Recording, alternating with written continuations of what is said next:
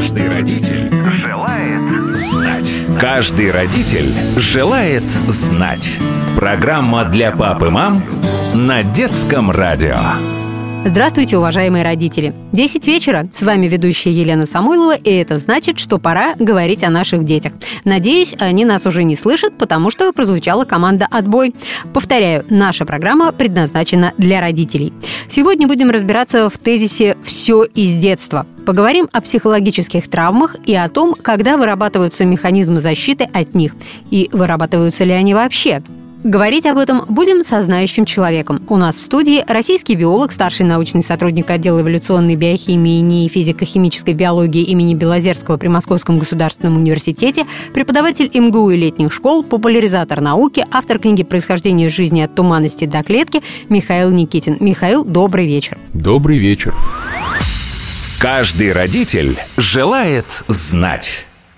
Вчера мы с вами остановились на очень интересном моменте, что есть такие гены, а, которые проявляются только тогда, когда есть неблагоприятная э, социальная среда. Ну, например, мы с вами говорили о таких генах, которые отвечают за агрессию, за э, склонность к депрессиям и так далее. И вы сказали, что если ребенка любили, то чаще всего они не проявляются в детстве.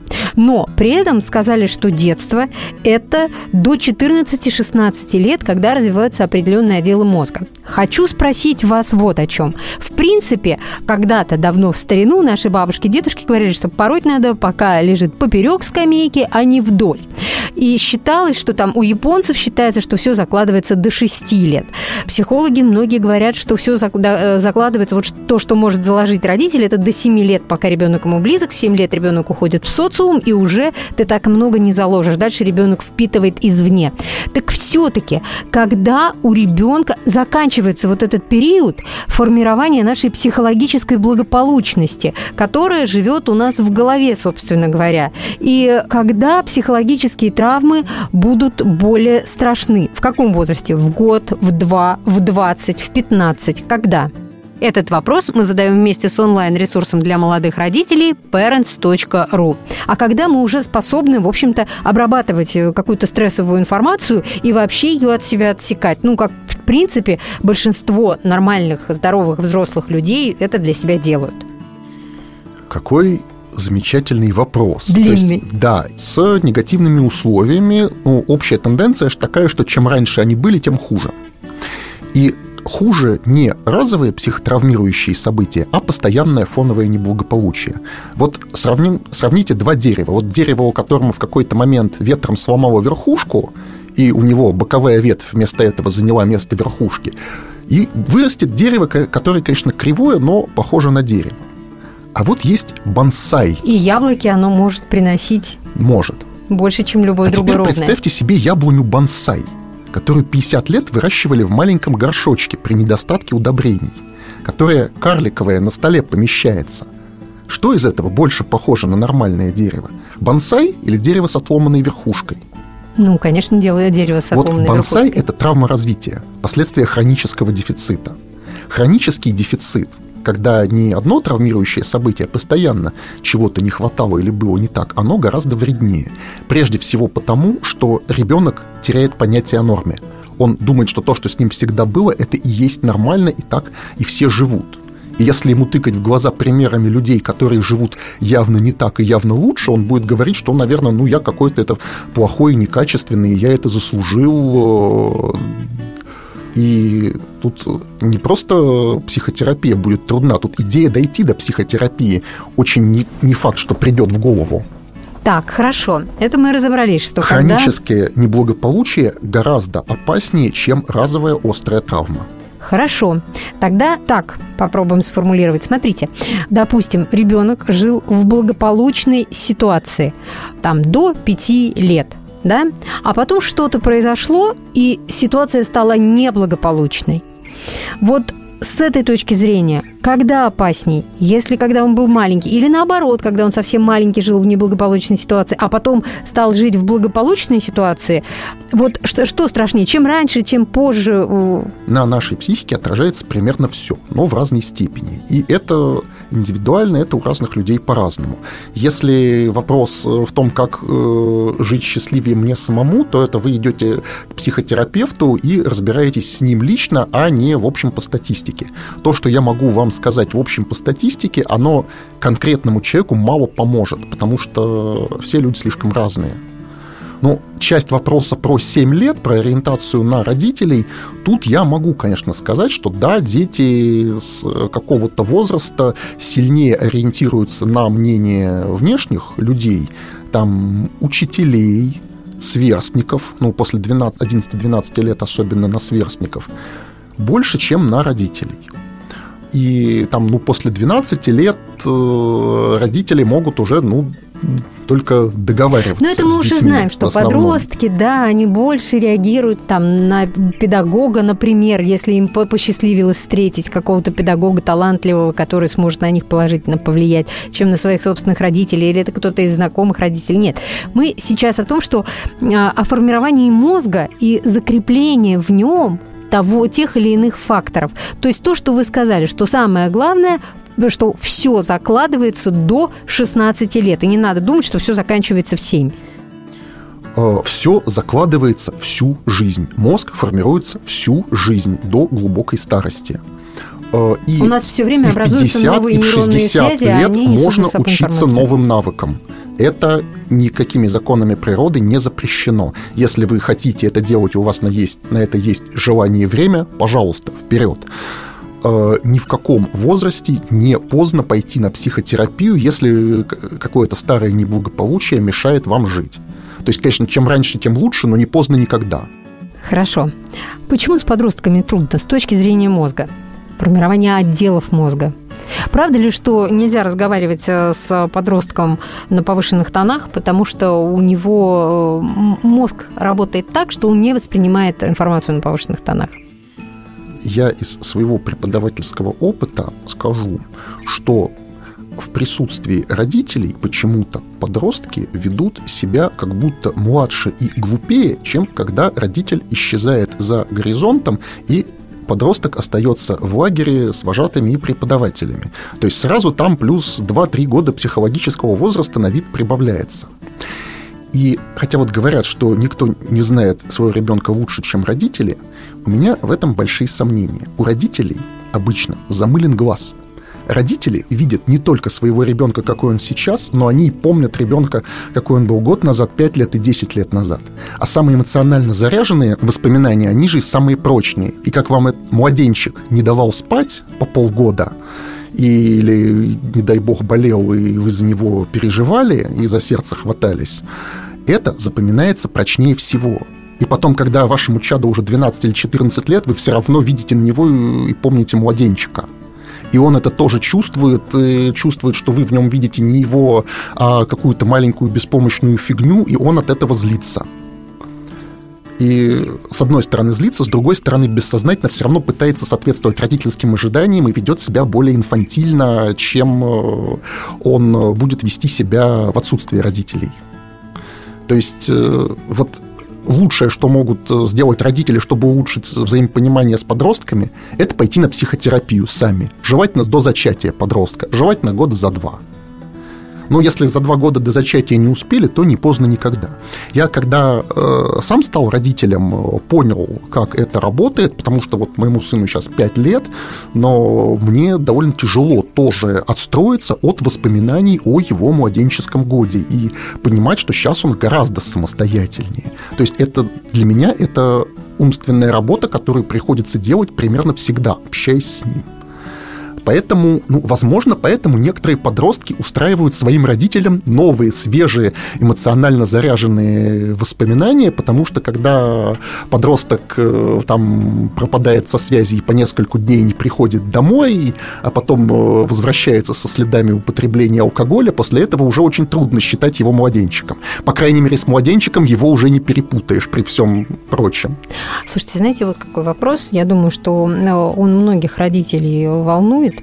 А, вот наш мозг, да, Сейчас э, много говорят о том, что не стоит а, давать детям много сладкого, но вместе с тем ученые говорят, что мозг питается глюкозой. Так давать или не давать э, сладкое?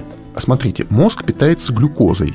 Но глюкоза содержится далеко не только в сладкой еде, ее также содержится в крахмальной еде. Картошка, это макароны, рис, глюкоза. гречка. Да, это та же самая глюкоза, но только в составе крахмала она переваривается медленнее и усваивается медленнее.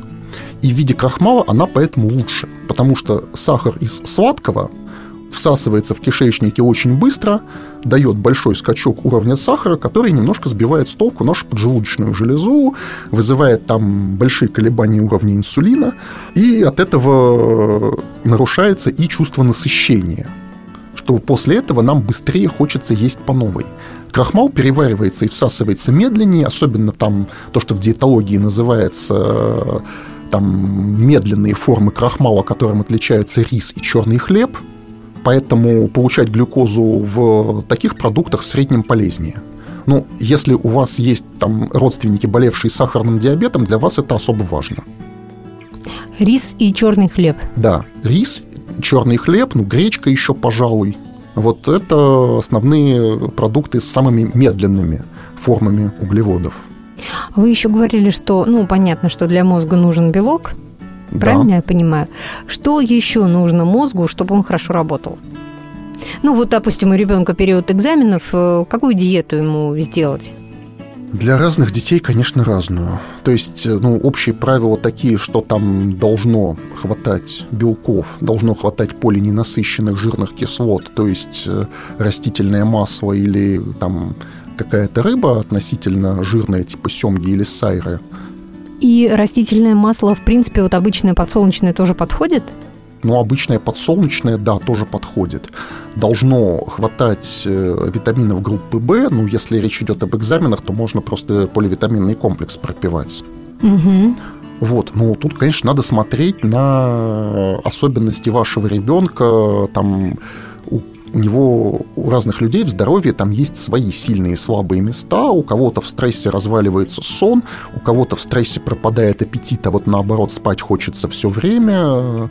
Там э, у кого-то проблема начать умственную работу, у кого-то проблема потом остановиться. То есть тут надо подбирать индивидуально. Тут нет такого общего рецепта, который подойдет всем детям. То есть, может быть, э, там кому-то пустырника или мяты попить лучше для успокоения. А кому-то кофейку. А кому-то, наоборот, кофейку. Так, хорошо. А чем накормить ребенка в завтрак перед экзаменом? чего ему хочется, пусть то и ест. Привычная еда уменьшит его уровень стресса, только и всего. А подпитать мозг? В завтрак перед экзаменом вы уже не так сильно все измените. То, То есть, есть это не та история, что съел шоколадку и сдал все на 5? Ну, если известно, что у вашего ребенка шоколадка стимулирует мозг, то кормите шоколадкой. Если у вашего ребенка не так, ну, это надо выяснять. Это надо каждому знакомиться с собой, ставить эксперименты на себе, есть разные и смотреть, как мозг работать будет. Разные люди в этом отношении отличаются. А как же тогда универсальный совет? Какой? По поводу шоколада перед экзаменом не универсальный он, к сожалению. Не у всех людей мозг хорошо стимулируется шоколадом. Ну, понятно, что диабетикам совсем э, это плохо подходит, но там есть люди, которым и даже шоколад без сахара не стоит у которых от него там может начинаться вплоть до галлюцинации, помрачения сознания. От шоколада? От горького, да. Я такое видел от горького шоколада с, большой, с большим содержанием именно какао, настоящего, хорошего какао. Так, хорошо. А почему в последнее время становится все больше людей, э, у которых э, сахарный диабет? Вы просто все время упоминаете его? Э, сахарный диабет, но не так, чтобы все время упоминаю. Да, действительно распространенная болезнь, и причин этому много. Ну, во-первых, конечно, это изменение питания, большую часть истории человечества сладостей не было. Ну, там максимум были сладкие фрукты, но сладкие фрукты – это там скорее фруктоза, и она не настолько вредна, как сахароза и глюкоза в пироженках и конфетках. Во-вторых, это больше относится к диабету второго типа, это менее подвижный образ жизни – то есть э, диабет второго типа, который инсулинонезависимый, э, занятия физкультурой его в целом предотвращают. В-третьих, диабет первого типа – это болезнь в большой степени аутоиммунная, то есть поджелудочная железа страдает не сама по себе, а потому что на нее по ошибке нападает иммунная система. Иммунная система нападает по ошибке на свой организм чаще всего из-за того, что у нее не хватает ее обычной работы по специальности, не хватает... Э, угрозы извне. Не хватает, да, инфекции, угрозы извне. Точнее, даже не инфекций, а по той статистике, что я видел, скорее тут э, дело в глистах всю историю человечества э, люди жили с глистами в кишечнике. Только последние там два столетия э, за этим следят, глистов гоняют, и нормой стало отсутствие глистов. А иммунная система все ждет, где они, и не дожидается и начинает уничтожать сама себя. Да, но, конечно, из этого не следует, что надо специально заражать детей глистами, чтобы у них не было диабета, но... Это говорит о том, что просто не надо детям организовывать стерильную среду вокруг. Стерильная среда, да, не полезна. Стерильная среда, она повышает риск диабета, особенно повышает риск аллергии, конечно. То есть наш организм, он все-таки должен взаимодействовать с окружающей средой. Да, в том числе с бактериями в окружающей среде, в том числе копаться голыми руками в земле, в том числе взаимодействовать с собакой или кошкой, у которых на коже своя микрофлора живет, для человека не своя, но и не вредная. Почему э, сахарный диабет сейчас молодеет? Ну, возможно, опять же, это связано с тем, что молодые люди там особенно стали больше есть сладкого и меньше заниматься спортом. Ну, по крайней мере, про Китай, например, э, я слышал совсем страшные цифры. Ну, не про диабет, что там 95% школьников к выпуску из школы вынуждены носить очки. У всех близорукость. Ну, это про, про зрение, да. Да. А... И это связано с тем, что они все время учатся и не выходят гулять на улицу. Так, поняла. А, если мы говорим о физико-химической биологии, вот человек, биологическая единица. Маленькие детки наши, какие законы физики и химии больше всего на нас действуют? Вот, вот что э, работает стопроцентно и чему мы не можем противостоять? Закон сохранения энергии, закон всемирного тяготения, не надо прыгать с крыши. Куда мы от них денемся, простите? Ну, я имею в виду сейчас внутри нас не когда мы как физическое тело вовне, а вот законы химии и законы физики, которые вот формируют нас. Или законы физики – это только то, что относится к вне? Законы физики – это слишком общая штука. Они одинаково работают и для нас, и для червяков, и для растений, и для камней. Законы физики работают для всей Вселенной. Физика, она универсальная э, никакой специальной физики внутри нас, формирующей наш организм, нет физика, законы физики формируют и звезды, и планеты, и, и нас. Тогда наша мере. метеозависимость – это законы физики? Наша метеозависимость – это не законы физики, это, это уже законы биологии. Причем так. довольно тонкие. Перепады атмосферного давления, прежде всего, они ощущаются многими животными довольно сильно, и при резких перепадах многие животные там снижают активность, забираются в норы, стараются поспать подольше. Доходит до смешного. У меня есть э, знакомый герудотерапевт, который ставит людям пиявок. Так вот, по его опыту получается, что пиявки метеозависимы гораздо сильнее людей – и там в дни перед э, дождями с понижением давления они... Э, отказываются работать. Отказываются работать, отказываются кусать людей, кусать его пациентов. То есть метеозависимость – это не наша выдумка, потому что иногда врачи говорят, ну, это выдумка ленивых людей. Метеозависимость э, прекрасно существует у животных, просто среди людей принято такое игнорировать и гнать себя на работу, невзирая на настроение.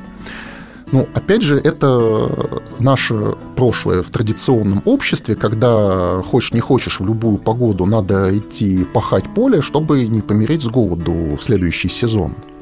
Или в индустриальном обществе, где там тоже все стоят у конвейера, и все должны быть на месте, независимо от то есть, с точки, то есть с точки зрения э, химических, биологических, физических законов мы действительно зависим и от циклов Луны, и от э, давления, не знаю, от Солнца. От атмосферного давления зависим. От циклов Луны впрямую вряд ли. Ну, а как же приливы и отливы воды? Луны... Мы вот же она... на 80% из воды. Зависимость от циклов Луны, она хорошо видна на морских животных, для которых эти приливы и отливы это... То есть от среды питания да, зависит? Да, это такая же часть среды, как для нас дождь и ветер. А для нас, э, соответственно, атмосферное давление? Да, для нас, соответственно, атмосферное давление. Хорошо. Э, можно ли считать, что дети бывают метеозависимы? Или у них все-таки иммунитет посильнее, они как-то еще растут? Это... Метеозависимость, она как-то меняется с возрастом? Ее довольно трудно диагностировать нормально, поэтому меняется ли она с возрастом, я не очень могу этого сказать. Ну, у стариков она обычно усиливается, и еще метеозависимость повышает, знаете что? Люди, у которых после перелома костей э, кости собирали на металлических штифтах, у которых металл в костях врос. Вот э, там, где металл врос в кости, вот э, обычно болит при переменах атмосферного давления почему-то. Ну, это законы физики, наверное. Да, да, это получаются люди со встроенным барометром где-нибудь в плече или в бедре. Так, хорошо. Как солнце влияет на наш организм? Солнце – это, по большому счету, единственный источник энергии для всей биосферы Земли. Все, что мы едим, э, всю энергию, которую мы получаем из пищи, это преобразованная энергия Солнца, конечно. Кроме того, напрямую мы получаем от э, Солнца свет благодаря которому мы видим, мы получаем э, ультрафиолет, который помогает нам вырабатывать витамин D в коже. Ну, в наших широтах на самом деле почти не помогает, кроме трехлетних месяцев. Поэтому там ну, в Советском Союзе для, по-моему, зон севернее, так примерно так Твери, Костромы или Ленинграда, детей в детских садиках ультрафиолетовыми лампами обсвечивали, как в солярии сейчас. Это было медицински прописано. Но это можно заменить употреблением витамина D в виде масляного раствора.